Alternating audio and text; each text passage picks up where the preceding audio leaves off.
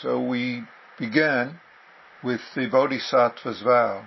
And Bodhisattva's vow, in a way, starts with Zazen, which is when I, a student of the way, look at the real form of the universe.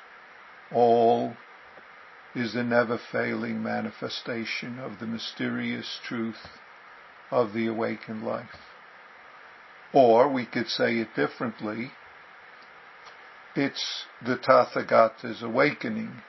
That is just looking, being this universe that our life is, that we are. This, whether we call it glorious light or whether we call it radiance or whatever non-words or words we use, those are extra because we know it intimately in our zazen, in zazening throughout the day, but most especially in our formal zazen, being and seeing or experiencing this light, this radiance, this unnameable in a way, that is who we and who everyone we encounter is, our universe. See, so that's always where we begin. And I shouldn't say begin, that's always where and who we are. Except when we miss it because of believing this or that story, this or that um, reaction.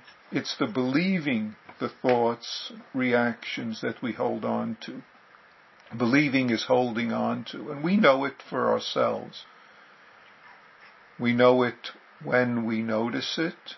We know it especially when we're being zazen and noticing where we're missing our life or where we're entangled in something and sense, call it upset, call it fear, call it anger, call it greed, call it all the attachments that we suffer with or that we feel others are harming us with or we're harming them with. Doesn't make a difference. See, so in a way, Bodhisattva's vow starts off with Zazen. In a way, I assume, and maybe I shouldn't assume it, all of us this morning started off with Zazen, whether a few minutes or a full period before we're meeting this way. Um, and because we start off that way, it also becomes the extension that continues throughout our life and throughout our day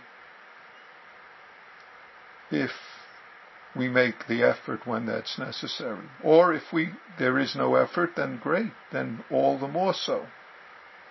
Or when we notice when, when it's not so for us.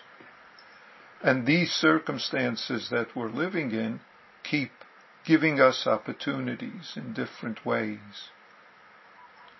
to see how we entangled in a reaction about it, about it being different, about it being, and then you could fill in, or we each can fill in, where we're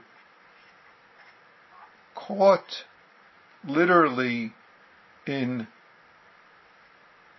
the difference between how it, quote, should be, could be, ought to be, and all the other words, and the way it is.